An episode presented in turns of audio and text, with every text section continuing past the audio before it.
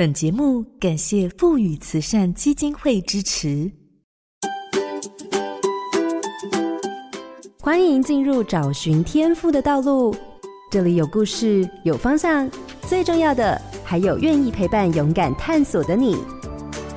我们一起让教育不一样。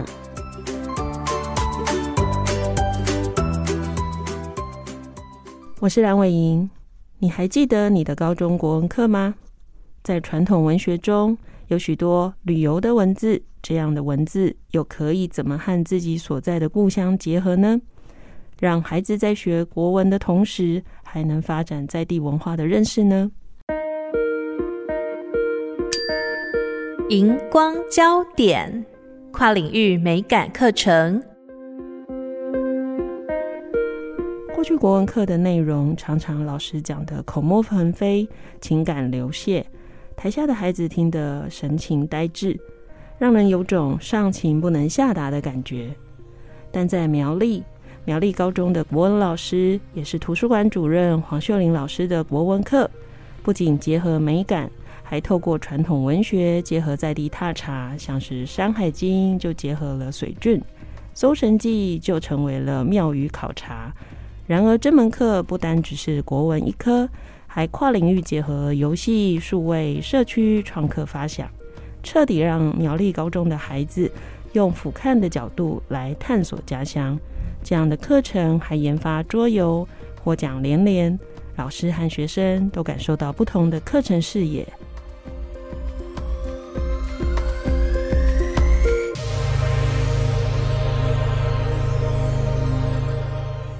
各位好家庭联播网的听众朋友，大家好，欢迎大家收听《教育不一样》节目。本节目每周六上午八点，在好家庭联播网、台中古典音乐台 FM 九七点七、台北 Bravo FM 九一点三联合播出，还有 Pocket 上也可以听到哦。我是蓝伟莹。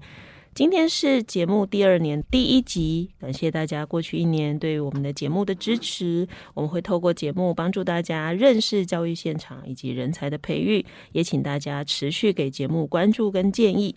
那今天要进行的是高中不一样的主题，很高兴邀请到的是国立苗栗高中图书馆的黄秀玲主任来当我们第二年第一集的节目特别来宾，跟大家聊一聊他这些年一直努力经营的跨龄领域美感的课程，秀玲主任早安。嗨，早安，蓝老师早安，各位听众早安。好。那秀玲主任，我会认识他，是因为他在各大比赛中常常出现。那他本身是一个国文老师。那很特别的是，我在他的一篇访问里头看到他说到，他相信台湾的土地是有粘性的。那以这个理念出发，他推动了行疗苗栗学的教育翻转，规划了整体的课程，让孩子们可以实际上呃接触家乡。那这么多年来，他结合了创意的阅读设计、跨领域的美感计划、设计专案任务。《山海经》、水晶柱、搜神记、创客，每年都把学生的作品制作成册，办理学校的公开发表、跨校的交流，还有国中小的创意阅读服务推广，更有很多的大学交流。我想我刚刚说了这么多，你一定很期待。那我们今天的节目，我们应该可以从苗栗高中的经验里头，对于这样的课程跟学习有更多的认识。各位听众朋友，千万不要错过哦。好，我想。秀玲做的事绝对不止我念的啦，虽然我已经念得很累，哈，可是我看他这么多年，我还都没有看过他很累，哈。不管在他的脸书，在每一次非正式的接触中，我都觉得他是神采奕奕的，哈。那当然就要先请秀玲跟呃我们的听众朋友分享一下，到底你目前，我也不要讲目前，从过去到现在，如果我不要讲国文课哦，你实际上在苗栗高中这些实施过的课程到底有多少啊？哦、就是其实我对我们来讲，就是当一个国文老师，其实现在所谓的素养教学，其实每一课。它对我来讲就是一个主题课程，所以我其实一开始在开始在经营这个课程的时候，其实是以校定课程的本位课程开始，就是结合国文课，它可以延伸出什么？那时候大概是二零一四年，我参加了教育部校定呃结合校定课程的一个跨领域的一个比赛，然后那时候呢就想说，哎，我们可以做什么？所以在一零八课纲之前就去思考，哎，那我今天上了一些有一课叫做李黎的爱之泪珠。哎，他就说：“哎，我去到泰姬玛哈林之前，别人都告诉我印度好可怕或是什么的。但是对于泰姬玛哈林呢，又充满着一个爱情的幻想。所以我一开他那个李黎就写说，我去之前，我看了人家的资料，我仿佛是看着别人的故事。然后我去了呃当地之后呢，那个导游呢开始来介绍，我看到了一个所谓真实性的一个泰姬玛哈林。但是呢，当他那一天晚上，他自己在回想说，哎，我今天到了泰姬玛哈林，对我来讲是什么？他认为说泰姬玛哈林它是一个爱的泪珠，他自己重新去诠释了。然后呢，甚至呢，他会说，哎，那是一个女性的美和柔性的美。那这时候我就会去想说，哎，那李黎他教我们看的是一个旅行的观点，见山是山，见水是水，见山不是山，哈，见水不是水，到这样的一个体会。所以我从二零一四年开始，就是呃，我其实很习惯在每一个课程里面，以前就会延伸到生活啦。其实这一件事情，就是因为我以前不太喜欢国文。对，我都在睡觉。那我都常常觉得这些古人的东西对我们来讲有什么用？但是当了国文老师之后，既然它是一个宿命，那我们就把它这件事情做好。所以当我碰到这一刻的时候，或是说，哎，我们中国好多的旅游文学，那我有没有可能让学生带着一本课本去旅行？或是说，哎，我就跟着课本，学着他的观点去一个旅行，所以呢，就很一个很意外的一个情况之下，就是这一刻，然后加上那时候呢，呃，成品有一个高中职创意阅读计划，嗯然后这时候呢，因为他有三万块，我就报名了，然后就想苗栗刚好那时候金石堂最后一家书店倒掉，所以苗栗没有一个书店，所以这时候想，那至少三万块可以买一些书给学生看吧，所以呢，这时候他刚好两线计划，一个是课程这一端的一个旅游文学，第二个就是成品那一年的一个主题，说。哎，你要在这一些课外读物里面去选一本书。那因此，我们就要想，我们要选了什么书配合课本？接下来你要带着这一本书去进行为期一年的活动。所以呢，这一本书又是青春探险与纪实。所以我们就开始会去想，哎，如何从课本结合到一个课外阅读？那接下来还可以做什么呢？还可以讲的是阅读，除了考完试之后还可以做什么？所以从二零一四年也因为这个计划开始，我们做了线上共读，因为那是那个计划要求。第二个，你必须要让学生去跟别人分享这一本书。那分享这一本书，那时候我们选的是刘克襄的《十五颗小行星》，因为很简单，苗中学生应该看图片或是看文字，那么就邀请刘克襄来。所以，我们其实很意外的，在当年就是让学生从课本走出来的阅读，它结合真人图书馆。然后结合真人图书馆之后，他开始去思考课本所学的东西跟我生活有什么关系。那更意外的一件事情就是那一年寒假，我不想改小论文和读书计划，然后我就想留客相伴的一个书展，所以除了十五颗小行星之外，它有十一元铁道旅行。那苗栗刚好有山海线，那苗栗山海线很妙，有九个无人车站，然后三线都是客家人。海线都是闽南人，所以一个城市两个世界。所以呢，这时候我们就啊开始会在这里面去安排的是，哎，让学生带着课本知识，结合课外阅读，结合刘克湘的一些讲座，刘安婷的讲座，接下来给他们一些任务之后，让他们带着一个家乡的故事回来。所以呢，因为这样的一个因缘际会，发现学生其实他会发现，其实那是很好玩的。所以到了第二年的时候，本来真的很累，是学生问老老师，那明年还要做什么？对，那因此其实我觉得教育就是一个互动，就会变成是学生会问。那要做什么？因此我们老师会回问：你们不会累吗？然后他说：因为很好玩，所以那我们就开始会去思考，那苗栗还有什么？因此我们就产生一个模组：课本、课外读物，然后呢一些创意的阅读。那随着每一年，不管是在主题上的水晶柱啊，就是跟水圳发展有关，然后这时候当然是跟地理老师合作。接下来苗栗的棒龙。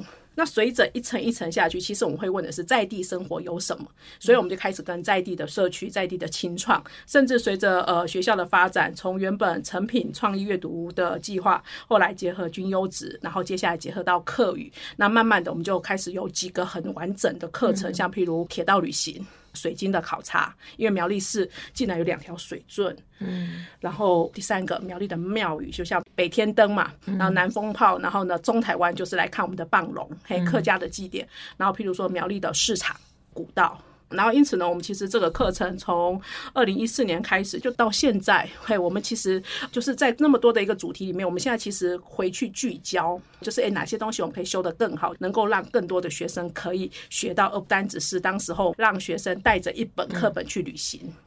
所以从节目开始到现在哈，大家可能听秀玲老师哈在说话，你就会发现。充满活力 哈，而且你知道吗？我们听起来讲的云淡风轻，但其实都不容易哦。尤其是，其实我们常常接触竹竹苗地区，会发现其实不少家长很在意的是，就是考试，你不要做别的事。嗯，所以其实能够做这样的事情，其实有一些难度。所以我其实听了这么多，我好奇就是说，因为刚刚秀云主任一直提到，就是说，哎，我们想要让他认识苗栗，看起来他那个起点是因为一篇文章。那我好奇的是，只是因为一篇文章，还是您在孩子身上发现了什么？因为你说你自己也是苗栗人嘛，哦、对，到底是因着孩子，或者你某些看见，因此你觉得他们必须认识苗栗，还是因为就单纯国文老师这类的文章特别多？好吧，我就结合过来，对，哦、这之间的关系是什么？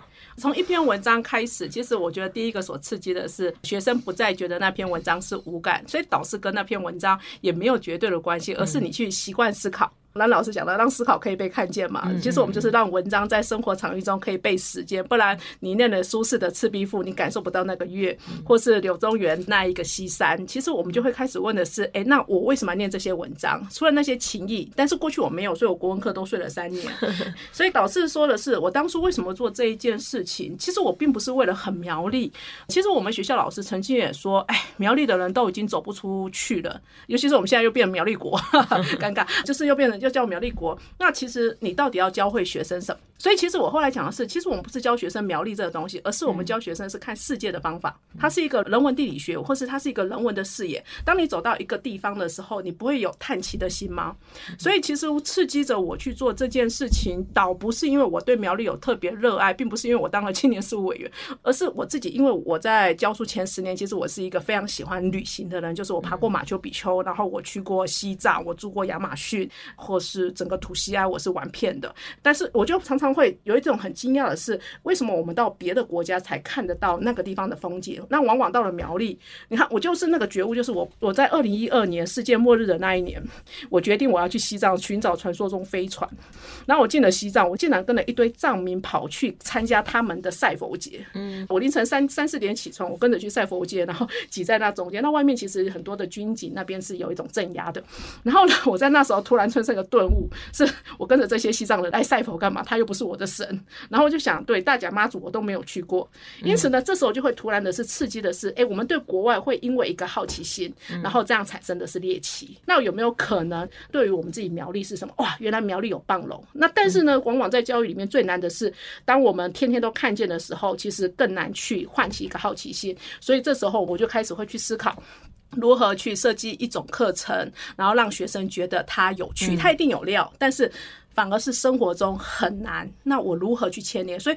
反而这个时候又牵连到就是国际教育你懂，对，就是用诶你看国外这样子的一个睡魔节、赛佛节，你看看我们的苗栗的棒龙，让学生找到差异点。嗯，这其实就像我们在教育里头讲了，比如说刚刚秀玲在讲的时候，我脑袋就是在想国际教育，因为国际教育常在讲的是越在地越国际。对，因为其实后来会发现很多东西看起来不一样，但本质其实是没有差别的。不、嗯、不是外国人有，我们也有很多我们自己的文化跟一些独特性的部分。同样的，就像他刚刚在提的，就是为什么要学国语文？啊，那些都是过去的人写的文章啦。他在哀嚎的事情干我什么事？可是其实有很多境遇啊，也许事件不同，但其实心里的感受一样，或者他那个形成的原因是差不多。那孩子怎么样去体会？其实，在你生活中，其实也有这样的事情正在出现，但你可能从来没有感觉到。我想，其实刚刚那一段哈，听起来好像在讲他做的事情，可是因为我们自己有在做教育改变，就会听到太多，其实跟我们目前很期待带给孩子的一些重要的事情的内涵，其实是完全一样也就是说，秀玲可能是用自己的生命体验转过来去想，我要怎么带给孩子跟我一样的发现。哦，对，那另外一部分，因为我自己刚好也是在地人，所以我懂这些孩子。就苗栗孩子，在我过去的念书过程中，尤其是我是念私校六年，再离开苗栗，所以呢，苗栗孩子小时候都有一个梦想，就是高中毕业以后绝对不要回到苗栗。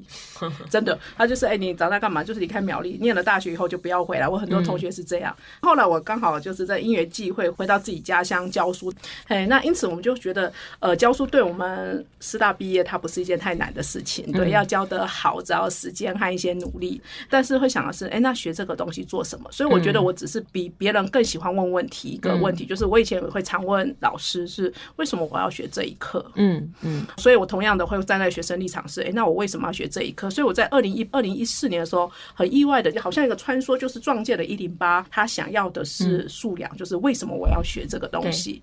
所以对我来讲，其实整个的一个今年主投则是那个这样的一个行聊猫里，就行聊秒里的，就是边走边玩。其实是我们对这个世界的想象，所以其实我们慢慢在学校所带给老师的是，我们不是让他，因为学校老师其实有质疑啊，学生都走不出去了，你还跟他讲这个，嗯，但是后来我们会跟老师讲的是，它是一个人文视野，这是跟老师讲人话，那跟学生要讲神话。就是你看，你连苗栗这样子的一个地方，你看一个水沟的观察都可以玩到这种淋漓尽致，你改天把你丢到泰晤士河、尼罗河，你会发现更多的观点，这样子。能力的迁移嘛。好，从国文老师开始做这些人文的事情，这都很正常。但我好奇的是，你为什么要去申请美感教育的计划？哦，美感教育哦，就是你参加美感教育后，我真的觉得有一部电影，不知道那个蓝老师有没有看过，就是 Mr. Right，嗯，就是谁跟你讲什么就是 Right。然后我们常说贵人，其实贵人就在我们旁边。其实你有时候只是路过而忽视，尤其是我们这个时代，孩子是滑手机就路过。所以那一天我刚好去参加学校正在征招参加咖啡研习课程，没有老师参加，嘿，那我就去了。然后去了以后呢，我隔壁来个新的特教组长。其实我不太认识他，就是研习过程中，在炒咖啡的过程中，我们有了交集。他说：“哦，你是国文老师？”我说：“对。”那我就跟他说：“我们之前有做什么课程啊？”然后因为我以前也在教务处待过，他说：“啊，最近有一个跨领域美感课程啊，他一定要从美术老师之外找另外一个科的老师来参加，你要不要来？”我说：“哦，好啊。”一杯咖啡就被骗了。嗯，其实我没有觉得会被骗呢、欸，其实就他遇到了你。你们遇到了彼此的贵人，对，然后但是我后来还因为这个计划去日本参访了整个的清水寺的叶峰。哇，本来叶峰是不准去的，但是我说我要留下来。然后本来是秋天，你不可能出国。对对对对对对对，所以就是这时候参加跨美感，所以反而是这个跨美感反而注入了一个叫，就是我常常觉得，就是那个东西不是我们别人麻烦了我们什么，我觉得人有时候是互成，是哎，我参加了这个计划，为了要符合这个 KPI，那我就会开始去问的是，哎，我的课程里面哪里有美感？嗯，其实我们会发现，其实美一直都存在，只是我们没有特意去发现它。甚至后来，我们除了美感之外，还有所谓的课余融入校订课程，就是课委会的课余融入十二年校订课程的计划。因为这个计划进来之后，我就会看 KPI 是，哎，那我这个地方有什么东西介入课余，那反而是让我们自己教学的设计不断的去扩大。嗯，那当然对我来讲，我会觉得在学科知识里面，它这个金字塔里面，第一层对我来讲是公民课，是你看到真实要批判；第二层就是时空的横轴历史地理；第三层是文学，因为你会透过白杨树的倒影，就是龙应台老师写的，哎，你会看到一个别人所感受的。我站在同一个地方，但是为什么你看得到那个东西，我看不到？嗯嗯。但是更高一层，其实就是我们说 philosophy，就是那一种所谓的美学、神学、哲学这个世界的思考。所以，当我觉得把它呃透过计划，其实是也不能说转向，它就是不断的，我的课程其实不断的去扩充它的面向。那当然，我们最近的聚焦点就是客家美学跨领域。然后呢，对于美学来讲，我自己会觉得一个美学是一个品味，嗯，要富三代才会有美学。对，真的，真的，真的，富三代才会美学，才有空。而且那个品质之外，是因为我们有时候会出去欧洲嘛，或者是去旅行，就会发现人为什么不能够缓一点点，或是好好的去欣赏一个城市的美感。那对，那后来导真的就是因为这个跨美感领域课程，开始去接触这种地景 grounded art，然后包含后来看到新竹的设计节，或是去年的基隆的那个潮境。嗯，好，那我突然发现，其实一个城市的美感，如果它成功的可以改变一个城市的步调和这个城市的自信，嗯。对，其实刚刚秀玲讲了这么多哦，我都觉得说，像我自己是很喜欢去新竹跟苗栗的。为什么？那怎么没来找？因为有些地方观光客没那么多，然后我喜欢慢慢走在那些聚落里，然后去听听故事。我有时候也会跟当地在协助的这些看起来不是所谓的职员，比较像文史工作者，我会聊。因为其实台湾有非常多的地方都有它的故事，包含地名啊什么。可是我发现大家真的没有那个好奇心，所以其实台湾有很多很棒的地方。好，那那当然我要问问。到一个现实一点的，我刚刚谈的都是属于在地或课程可以发展跟理想性的部分，但我们还是回到现实，听起来要做的事很多，而且听起来是你由下而上，嗯，哎，你想要做这个事情，所以我分三个部分谈好了。第一个，那行政呢？学校行政的角色是什么？还有有多少老师跟着你这样呢？到底大家的参与情况，因为不可能都靠你嘛。刚刚听起来应该有不少的部分是需要其他伙伴进来，那这部分你可以跟我们谈一谈吗？呃，如果因为如果现在是自己是行政职，那当然我们就可以运用一些资源来组成一些老师。那早期在做这些课程的时候，学校会有军优质计划。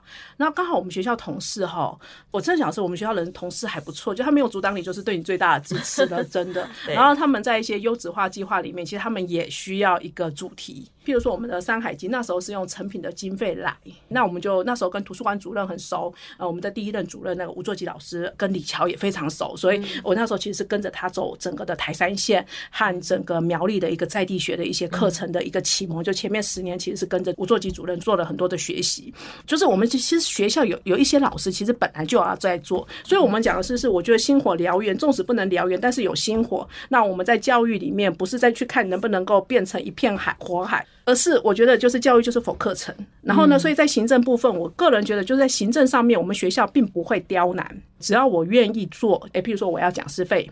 或是说我需要的是印刷费，因为为什么要印刷？因为学生会有感，他可以留下来做 评鉴，或是呢，学生可以更好的是一百零八年课纲之后，他就学习历史档案，没有人可以超越，所以他们其实就是不反对。所以呢，行政本身我觉得就看你怎么样，就是怎么样相处。其实我觉得学校不阻挡。那至于有多少老师，其实过去我在五六年前开始做的时候啊，因为我们学校有几个死党，就像比如我是国文科，那我本身有历史两个的学位，所以呢，基本上文史我们已经。是可以包了，然后我们学校的美术老师那时候是我大学同学，因此呢，我们那时候有一个默契，因为我那个同学也非常爱玩，而且他是全球百大水彩画家，台湾美展从头拿到尾，然后更妙的是这个人的相处就是好朋友，真的就是你有想法，他就会有办法。OK，对，所以我当时说，哎，我今天需要什么？他就变出来，他就变出来。甚至呢，我们常说，哎、欸，我们可以做什么？然后我们就会问，哎、欸，那你最近在做什么？他说啊，我最近在做这个。哦，我说哇，这个东西可不可以放到我的计划里面？他就说 OK，OK，、okay, 对，对对，就是信任感，对，然后彼此支持。对，所以跨领域部分，其实我觉得很多老师在。教育现场看看起来他不会一起，就像我们学校比较没有社群概念，嗯、但是其实很多老师私底下去邀请说，哎、欸，帮我这一堂课。对啦，他就是不是一个正式组织，但是其实大家都愿意支持。呃，只是说也没有这样子，应该是说，应该说，如果你开口，而他是帮得上忙的，他其实是愿意协助的。哦，倒也不会说，我才不管你。但我应该说，所有的学校都遇到那个你，你不管你讲什么，我才不管他的教育意义，嗯、我不要碰。对对，其实还是有这种的，所以我们也不会去找这些人谈，因为你知道 你要保护自己啦。也不是就。是因为你好朋友也就只有那几个嘛，是，是，对对，但是就是金的话，你也不要造成他太多困扰。所以我觉得在做课程，我其实一个诀窍就是去问别人这时候课程是什么。让你的东西加进去，所以我其实是去融合和，也就是我去沉浸别人课程，让他觉得啊，我只是多了一个这个元素，但是我还是做自己的步调，也就是你也不要添别人麻烦，也就是他不会觉得他在帮你做事，其实他只是在他自己原来的事情时候做了一个他能做的事情。对，然后他当然也是来帮了你了，所以这一个我们还 偶尔还是会去跟他聊天。好，所以我觉得那个其实我们刚刚节目一开始之前也在跟秀玲主任沟通这一块要怎么讲呢？哈，但我觉得他的分享还蛮受用，受用的意意思是其实。全台湾。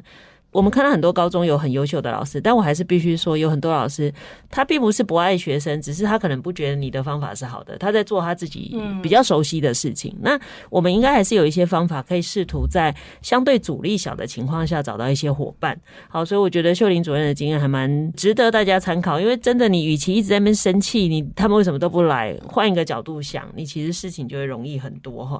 那这一段最后一个问题是我前几天在，就是你之前传讯息给我。就发现说，哎、欸，他还不止做自己学校，他还会去找附近的学校。怎么会想要做这个事情呢？哎呀，这个东西哈。因为我们拿了一笔钱叫君子化，那老师教授也很清楚，就是君子化，它就是要跟社区共创。当时从一开始的伙伴型学校，到后来实验组在执行君子化，其实最大的，它其实就是希望能够跟国中和高中职的可以合在一起上课。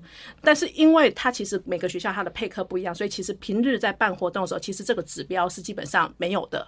所以呢，当我在六七年前开始接了实验组之后，就觉得第一个就是如何解决这个问题，就是趁寒。假，那我就想说，哎，那我们以前是让学生带着一个任务包去旅行，带着一本书去旅行。好，那我们这时候就第一个就是我们学校自己办，然后呢，我们怎么样呢？我们就是让其他人来报名，然后甚至我们会跟人家说好，一个国中你来，让我们完成这个指标。所以其实一个很基本的概念其实是，哎。君子化的钱，如果寒假不花掉的话，哈，其实三四月份就很吃紧，因为要结案又要有新报告，所以我习惯就会算一算，就是一二月就一定要花。但是如何花在刀口上？然后第二个呢，就是这一次呢，我们其实联合着苗栗国的国立高中职，嘿，就是苗农、苗中、苗商，还有大湖农工。那因为那时候我们开了一个君子化会议，被那个咨询委员说：“哎、欸，你们很不君子。”我说：“没有问题，我们寒假的时候呢，我们会各自办一顿。” 后来呢，开了图书馆主任会议之后呢，我们就想说：“啊，那来的都差不多人嘛，都是图书馆自信。我这样好了，我们苗中退一步，过去我们苗中一定会固定办美感、数理和人文营。这样好了，我们每个学校去端出我们自己觉得最棒的课程。”然后呢，我们来解决我们一起均值化的问题，就是没有其他学校参加。譬如说苗商，他说他要开 Power BI 和 Canva。哦，很商业设计，OK，好。苗农呢说啊，他们是跟食品加工科，他们要做蓝染，OK，perfect。好，那我们苗中就不用去走这一块，我们就去走棒龙的文史踏查。所以我们就做了一件事情，是经费用各自的，但是我们苗中多做一件事情，我们把所有的课程做成一张海报，要做苗栗学，然后整合在一起。Yes，就是做这件。对，我会特别问这，我觉得不容易。有时候把自己学校顾好，把自己的孩子顾好就不太容易了。但你还会去想的是，那借这个机会连接，虽然听起来是要解决经费问题。但事实上，某个程度上，就算是我也不是要把钱随便乱花掉，我希望它呈现意义。所以，其实怎么样促进校际的连接？那另外一个是让真的有在做这些事的老师会看见，哎、欸，其实你们学校哦，每个学校都有人在做事，而且可以发现每个学校的亮点。对，其实也是这样的。那个其实是一个还蛮重要的勇气。所以有时候我们常会跟老师们说，不要一直躲在学校，你出来看看，其实很多跟你一样的人在不同的地方努力哈。那我想第一段的节目，我们大家对于秀玲主任怎么开开始这件事，跟怎么样做操作有一些初步的认识。等一下，我们再来谈谈细部的课程进行跟孩子的学习哦。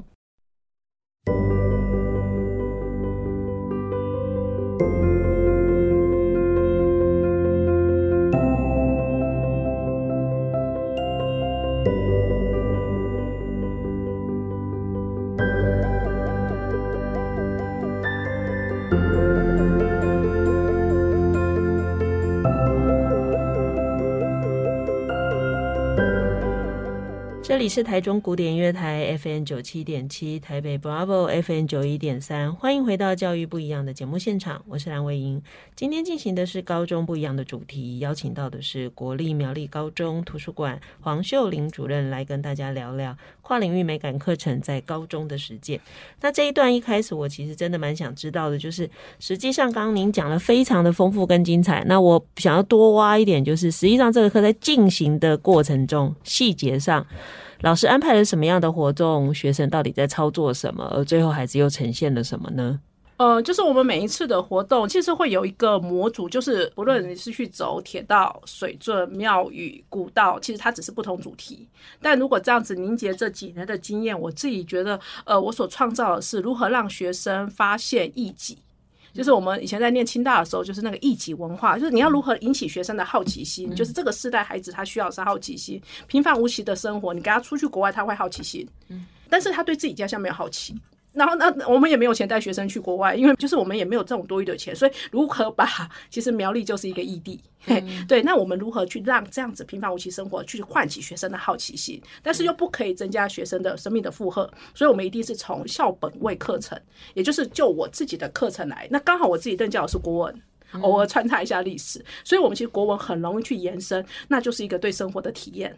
好，那因此呢，从这样的一个观点里面，我就会想，哎、那文中他是这样子去写，不论是古文或现代文是这样去写，那跟我们的生活有什么关系？所以我都会让学生去看见，因为看见，所以被看见。所以在这里面，我通常就会搭配着是成品经验，还有过去我大概带了将近十五期的教育部领导人才培训营。那个营队很妙，真的，我觉得那个营队 就是让一堆孩子到了一个陌生的地方，一堆陌生的老师要筹划对一个陌生地方的一组六天五夜的课程。所以那个时候呢，其实我抓到了一个诀窍。第一个，你如何让学生认识这个地方？那我们透过的是团康，透过活动，而不是告诉他。你告诉他，他会忘记。你让他设定任务。第二个，你要让他，哎，我今天我了解了，但他可能没有那么大的感受，所以你如何引起他的好奇心，产生对一个议题的产生的好奇？第三个，那你看到好奇的这个点之后，你把问题意识提出来。那有了问题意识之后，他开始产生 question。那因此，我们如何接下来，就像老师呃蓝老师最厉害就是提问嘛。嗯，你如何在这个提问里面，哎，他提到的问题，那我如何去安排一些讲师的讲座，然后在这里面让他去思考，呃，complex problem solving 就是困难复杂问题的解决，嗯，嘿，然后最后面让他有一个具体的呈现，那这个呈现后面带着反思，所以我自己在设计课程的时候，不管是哪一个主题，其实我其实所承袭的是多的是课本课程，让学生觉得我现在做的事情都跟课本有关，哎，家长就不会有，也不是家长就没有，其实就会有意见，其实家长都没有意见，因为苗栗的家长人都很和善，真的，真的，我们苗栗家长其实都很和善，只要成绩不掉下去，嘿，然后基本上就是学生他会说，哦，原来这件事情是这样子啊，然后接下来呢，这个东西跟我们生活有什么，我们就会设计学习单，所以其实我觉得在这里面，其实我们老师很清楚知道我们今天要经历过的脉络是什么，但是这第一个前提是我知道那是有料的，课本和生活的元素，这个是有料。那但是第二个呢，是我们今天一个老师是一个研究者，先做一个研究者，哎，原来这个地方课本跟我现在这个主题和我生活或是学生未来能力这个东西，我先研究，哎，原来他们是合在一起，这是一个对世界的人文观点。第二个，老师是一个设计者，把这个有料的东西如何变得有趣，嗯，也就是我们会去设计一些，譬如说我找一个作家来演讲，哇，你知道苗中学生在第一次看到刘克襄出现的时候。没有想过会有两百个人晚上来参加演习，结果你知道我在那个在外这门口的时候，那个学生跟我讲，老师那个人是活着的，因为都从书上在看。对，他不是不是，因为大部分书上的作者都死了，你知道，就是苏轼、李白都死了。对，那他们就像活着，你知道那种打动我是，原来学生看到活着作家在他们面前。他们会有受到这种震撼，我们以为没有什么，但是他们觉得哦，原来这件事情可以，然后我们就会开始说，哎，我们都找一个真人图书馆，还有我们就这样做，然后我们如何让它产生效应？嗯，所以我自己在规划里面，就是我会把课程变有趣，譬如说真人图书馆。第二个，我就会开始结合慢慢在这十年来开始数位化、游戏化，哎，这样的一个历程，哎，让学生做的东西我这样子玩。所以像譬如我们最近那个火那个什么刚做完的这个棒龙。他是说，要呈现成果是什么？我们不是去写一篇文章，也不用去写一篇记事，因为那交给聊天机器人就可以了，哈，Chat GTP 就可以了。然后我们要做的是什么？不知道那个老师知道有一个就是年轻小孩很会做那种礼物手工的手工机关盒，是就是用来做爱情的吧，或者是里面放一些照片嘛。我们就想，如果我们把文化放进去，这是棒龙，那你会怎么去介绍？他怎么去设计？所以学生会觉得哦。所以就让他觉得，原来这件事情我本来只是用来当做传递爱情或是干嘛的，原来这件事情可以这样做。所以我们开始老师。要做一个会说故事的人，我们让他变有趣，是因为当你有把有料的做一个研究，然后接下来你把课程变得有趣的设计，接下来你才进去教学。是，所以我我自己这样听起来，就第一个就是老师要带孩子去探究一个世界的第一件事，就他自己要先探究这个世界。没错。我想如果你只是想把你知道的事情教给孩子，你自己又不好好去认真探究跟感受，你大概做不出课。第二个，我听到他的整个课程设计，先奠基一些基本共同的对话的基础，所以他会有课文，他会有一些延伸的文章，这样这些孩子大概就可以对话了，就不会鸡同鸭讲。再者就是创造一些让他们觉得这个课好特别，或我现在的学习很特别，所以你讲到真人图书馆，然后中间因为他开始产生了这样的动机、兴趣跟发现这个课的特别，他可能就会耐着性子开始去了解或调查某些资料，而最终老师要他们完成的任务啊，都不是那种他完全没有想象力的，而是。你生活中你有看过这个东西哦？嘿，我现在让你做别的用途，对，它会产生一种创造力，甚至我们说的是变成有用。他就不会一直在问你说：“所以老师，我现在这个做法对吗？”没有，因为他知道那东西是什么。而且更没有老师通常那个是美术老师的作业，所以我都会说 那个东西你要不要去问你美术老师？所以这时候美术老师就可以在他课堂里面本来就要做这个作业，只是多了这个元素。对，对，就是这样听起来，其实老师们用了很多心思哈，从自己出发，持续维持孩子的投入的程度，然后到最后。他会觉得他做了一件很不一样的事，跟很特别的事情。哦，所以我觉得，就像比如我自己以前当导师也当了十几年，嗯，然后觉得应该说一种向心力，就是哎、嗯欸，我这个东西我有一个 unique，就是我独一无二的存在，嗯、就是那个玫瑰，你总是要烘托在一个神坛上面。是、嗯，那当学生感觉到他不再只是一个课程的作业，而是他把它当做一种信仰。他觉得我做完我怎么那么厉害的时候，你都会说哇，你怎么那么厉害？那个自信其实对于他所有的学习是重要的。更何况这个现在其实其实现在其实一零八更好推动了。对，而而且说真的，这一代的孩子，我我有时候觉得有些孩子哈太容易放弃事情。因为有时候觉得，哎、欸，就他们写他们在写题目，考试题目，他觉得看一看我大概不会就放了。可是你看到这个经验对他们的重要性是，原来我做到最后，我是一个可以完成一件事，而且可以做出不一样事情的人。其实这经验对他的重要性呢，远大过他写了几张一百分的考卷。对，因为相信自己可以啊，在教育上是一个很重要的事情。好，那相信自己可以，就让我想到下一个问题是。都没有学生遇到困难或抱怨吗？听起来不容易嘛，哈。好，所以学生通常会有什么样的抱怨或困难呢？其实每个人都会抱怨，因为这件事情，当我不习惯的时候就会抱怨。只是你对这抱怨的忍耐心是什么？我觉得刚好我成长过程中，我父母对我就是比较放任嘛，就是放任之外，其实我就是一个叛逆的孩子，所以我对每件事情都会抱怨。所以当我听到学生抱怨的时候，我就是看到 another 我，就是另外一个自己，我会觉得嗯，这很正常。做这件事情谁不抱怨？高中的时候老师叫我做这件事情，我也会抱怨，所以我知道我会抱怨。所以当我要告诉学生要做这件事情的时候，我就会去想，如果老师怎么跟我讲，我就不叫不会抱怨。好，所以呢，第一个就是我还是回。到是，你如何让它变有趣？当学生觉得有趣的时候，所有的抱怨都会不存在。但是，的确就是在这样的一个历程里面，有一些学生他会跟不上，甚至有时候他慢慢的，他有他的选择。其实我还蛮尊重，就是诶，比如说我们今天要去走读了，他不参加没关系，我尊重你的选择。但是你必须要完成一些，比如说读书心得和小论文，这是你的选择。然后第二个，他的确有些作业是比较难，所以在他们的一些表现里面，呃，其实我觉得老师就好像是那 coach，其实不断的给他鼓舞，甚至你给他一个赢家。譬如说有一年走完之后呢，给他们玩了一个学期桌游。然后我说，你们要以苗栗为主题设计一个策展，你们要做出一个桌游。那介绍这个桌游的时候，是不是要写一篇小论文研究你要主题是什么？第二个，你如何转换成游戏？接下来学生问我说：“老师，那做桌游后有没有钱？”我说：“没有，根据环境教育，全部都是要用废纸。”然后学生就这样默默的回去。我说：“可是我因为我们没有贩卖，所以我们可以先复制，然后呢再来创造。”我说：“你看看我们过去玩那些桌游，你觉得哪一些东西很适合转换成苗栗文化？”所以我觉得是老师搭好音架，让他在。过程里面玩，然后当学生后面做完的时候，我就帮他办一个策展，然后全校学生来投票，他会觉得哇，我做了这件事情，听起来好厉害。对对。但是你看，这些学生通常到了大学的时候回来的一句名言是：没有什么作业难得过我们国文老师。所以这时候我们就会选择去等待学生，或是选择陪伴学生，甚至呢，其实，在我们的过程里面，因为我们让学生看到了一个可能性，不管你信或不信，我要告诉你说，哎，游戏化它是一个人文社会的转化。数位化是一个趋势，所以我今天不是一直在冗长或是一直反复的重复做写题目这件事，而是你在这个过程中，如果你跟着来，那或许你会开始对这个世界有一种相信。嗯，对。从刚刚听到现在啊，就会知道学生也许不见得在一开始就喜欢这个课，或也许在过程中也都还没肯定，但至少他们到最后或者离开了这个学校，会发现这段学习对他的意义是什么。他们都说你不要放过下一届，要继续办，因为他抱着己逆要人逆是吗？对对对，不是人逆己逆。哎、欸，孩子都会这样，老师你不可以只对我们这么严，你对下一届还是要这么严啊！我想这些孩子也真是太变态了。哎、欸，我的学生也其实也会这样。对，所以我就过，所以我其实就开始跳脱，就像回到我们今天呃，蓝老师要求的那个主轴，就是你过去国文只是写字，其实好好把字写漂亮，它其实就是一种美感。你好好会去拍照。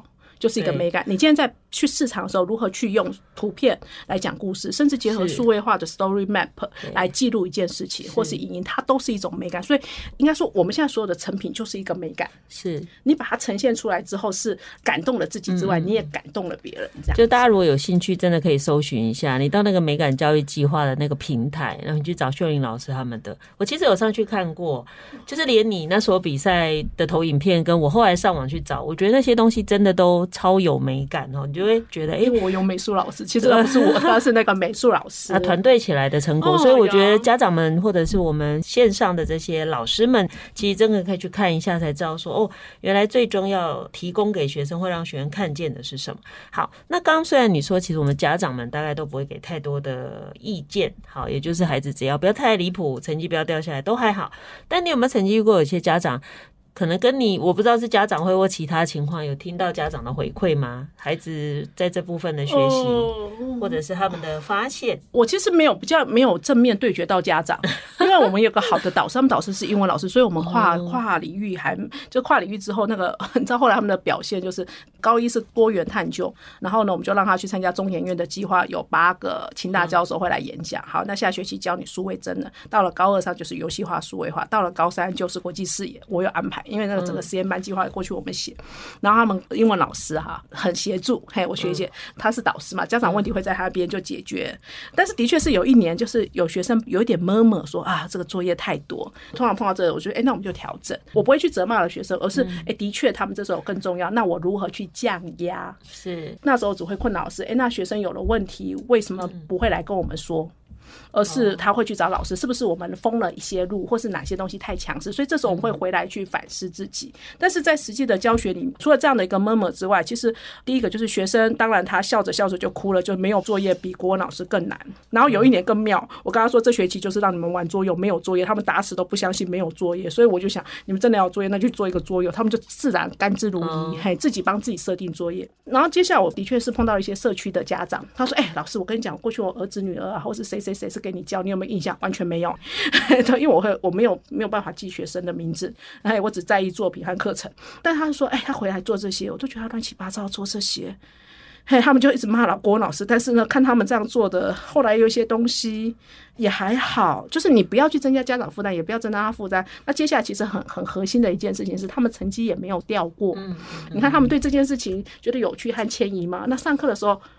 他们自然会跟你对话啊，嗯、对，但是的确是，这是因为他是在人文社会实验班，他其实这样的风景是比较漂亮。嗯、但是在普通班里面，我们虽然一样操作，嗯、但是就会降压很多。譬如说，实验班可能他要做出一个很具体，我们会产生差异化。那普通班的孩子，他们可能不用完成那么高层次的作业。对。但是，哎、欸，我也会让他们去听人家演讲，这样子。嗯，也就是说，对于一样的意义，也许透过不一样的方式去达成，然后也不要让学校里的孩子在学校教育里就发现，原来有些东西我不能学，原来只有谁可以学。可是其实以呃炫玲老师他们这边的团队啊，比较像是我都提供了，剩的就是你的态度了。哦，所以我们现在其实呃，那过去是我们在课程里面，那当然自己现在是当图书馆主任，开始可以去经营全校性的阅读，那我们就会去思考。如何辅助教务处？所以我们这时候就会把跨领域美感课程，哎，你自主学习，我跨领域美感课程有讲师费。嘿，我就安排一个讲师两个小时，就让你可以做一个成品。是，那相辅相成。你回来，你一定要帮我 Po 文，然后呢，写出你的成品，然后你的作品我会放在图书馆展示。第二个，我会办 Smart 之夜，就是我们每一次段考有一个 subject，也就是 story，然后呢，我会结合如何变有趣。你不要再拿 reading 是一块那个 Smart 嘛，N 呢是电影。嗯，我们会选一部跟这个有关，所以我们都跟力有关，像譬如水利会。好，水镇用力还我结合学校的运动会做了一个运动文学的阅读，是，然后我们就看登山，然后呢，在阅读这些登山的书，我们请江秀珍来演讲，嗯嗯，好，然后接下来 A 呢，哎，那我们手作可以做什么？运动会，好，让学生玩健身环好了，但是这样也不行，要有教育意义。那我们说，那我们来做折纸好了，因为有个数学老师专门上折纸。好，那我们说好，那既然你知道，就大家乱聊之后就有课程，那我们折纸做什么？我说啊，做青蛙，做青蛙，青蛙跳，跳得远。小时候的。对，然后接下来呢，呃，做了青蛙。他们说啊，物理老师，因为我们团队有个物理老师，他说我跟你讲，有个飞机一转可以回到你面前。Oh. 我说有这种飞机，只有物理老师懂。Uh huh. 那我说哇塞，又会飞得远，又会跳得高，不就是愤怒鸟吗？是，对。然后接下来我们说，那有没有一点国际教育？他说学姐，你知道我乱问问题之后，听起来是个笑话，但是。因为你乱问，然后他们竟然是，那你觉得如何？老师，你觉得如何在跳青蛙的时候实践国际教育？跳青蛙实践国际教育，这个这个要看它的主题是青蛙还是跳。就是他就是青蛙跳这件事情，就是跳就是青蛙跳这件事情。我现在脑袋想不出答案。对，然后那个物理老师也是，我说学姐我最烂，你只要提出一个很烂的问题，别人就会给你很好的答案。我说你可不可以在每一张折纸上面把世界国家放在一起？这是第一次世界大战这个联盟，第二次世界大战跳去。就后来他们觉得你的主意实在是太蠢了。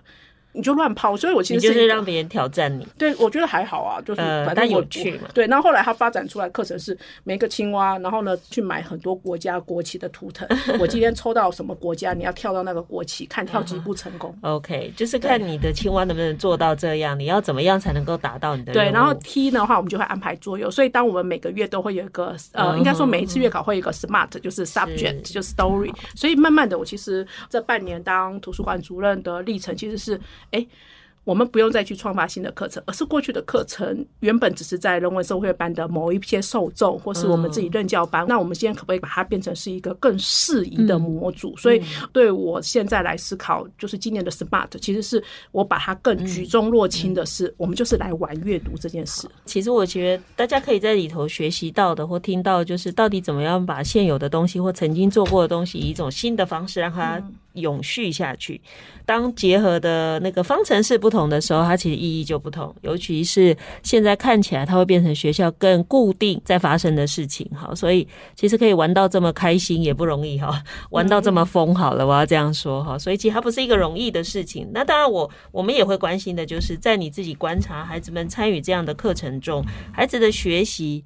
有没有发生什么改变，或者是孩子在自己的未来选择上有没有被影响？这个地方导师真的就是少了一些直性，或是后面的探访。就是我们其实只会在每一次活动，譬如说这一年之后，或是说这个小活，因为有些学生是来一个点，有些的学生是来一个线。嗯，对，那人文社会班是他必须要来来个三年，他其实感受是不一样的。嗯、那我们现在其实比较实践的是，不管是大小的活动，因为现在有学习历程档案嘛，所以包含不管是我们自主学习结合跨领域美感，或是课语，这时候我们就会让学生把自己作品 po 上去，写一个 ORID。嗯哼，对，你的感受是什么？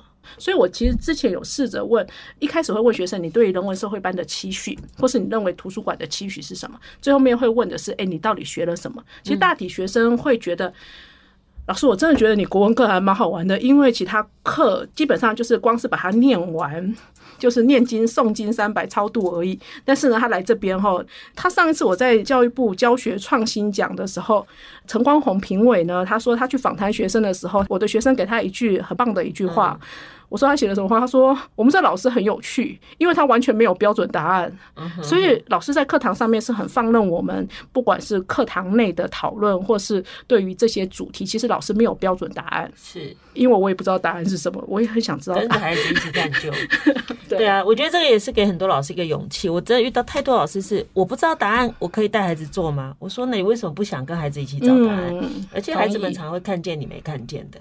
但我觉得大家当那个知识的权威者当得太习惯了，很害怕被孩子发现我们不会。但我的习惯是先跟孩子说：“这个我也不会。”哦，对，我们就一起不会，就不会哦。所以你随便怎么，我我其实换个观点想，就是每个人都会问：“哎，国文老师，哎，那个字怎么念？”我以前会觉得哇，完了，成为国文老师的羞耻。后来我突然想通了一件事情。反正他也不知道我讲错有什么关系。嗯呀，对。然后学生说：“哎，老师，我跟你讲，你错了。”哎，被小孩子讲你错了，我觉得他不是对你的侮辱，是啊，原来这是这样。谢谢你告诉我。而且天底下这么多字，怎么可能每个都记得？我开始放弃这件事，是因为我在二十几年前在校正啊。那那时候我是就行政，我就看到我们有一个来应征的国文老师写错字，然后我就知道哦，这件事会成为自然而然的事情，因为我们太要求，如果你要成为这个人，你要一百分。可是这其实是最妨碍学习的。好，最后一个问题，我要问一个那个可以让秀玲自由发挥的，就是你如果还要继续做这么多有的没有的事情，你对于你继续要做的事情，你自己的想象跟期待是什么？你还会做什么？和你要怎么继续玩下去？我其实没有特别想做什么耶，因为。我其实不是一个很目标论的人，就是我其实是一个很散漫的人，就是我只我只是对这个生活，我我也不是感性，其实我一半的脑袋是理性的，就是我只是对生活想说，就是这个生活，或是我对任何事情，就是为什么不把这件事情搞得有趣一点点？是，所以呢，其实我只是把我每天看到很有趣的每天的东西，把你自己找到的乐子，把它变成。然后刚刚讲说学生说，哎，你要不要试试看？所以我就会想啊，我说，哎，你们寒假在做什么？他说，那你寒假想干嘛？我说，我寒假买了一堆，因为要开数位人文课程，买了一堆 GIS 的书，我决定。我在十天之内把它看完，把它看完，然后呢，把它做完 PPT，还要录。然后我说：“哎、欸，我觉得为什么不把一个未知的东西挑战？就好像我自己在博士班写论文的时候，是研究人工智慧。我第一次看不懂，嗯，我看了第三次，我才懂 Python 是什么。OK，对，所以我常常会觉得 没有，我是觉得是很多东西你多看，然后你只要保持你对一件事情有好奇心，但是不论是什么都好，只要你有好奇心。嗯”我想今天从秀玲主任分享啊，各位听众应该第一个会了解，原来高中也有老师是放着让孩子可以自由发展哈，然后更重要的是。那是一个我没有一定要干嘛的一个初衷，也就是生活就是学习，它就是一个乐趣。那至少我们在在这个过程中会发现，秀玲主任自己就是一个热衷学习，他不是为了什么而学，我就是觉得我想知道这是什么一回事。那如果我们可以把这样的精神跟这样的能力传达，或者让孩子也发生，那其实我们对孩子就不用担心啦，因为他其实这辈子只要能够学坏就好了，他只要不会学坏就好了，因为他很忙着，因为都很忙在写作业啦，没空坏，只会学会碎念而已啊，其他应该不会发生。OK，好，那我想今天非常谢谢秀玲老师的分享。谢谢，谢谢，谢谢。好，感谢您收听今天的节目，欢迎大家加入教育不一样的脸书粉丝团，留意节目相关的讯息。如果您对节目有任何的疑问，可以上脸书留言或私讯，我会安排回复。接下来，请您继续锁定教育不一样。感谢国立苗栗高中图书馆主任黄秀玲老师今天来节目受访，我是蓝伟莹。教育不一样，我们周六上午八点见。以微笑点亮教学现场，富予慈善基金会与您一起支持教育，陪伴生命找到自我价值。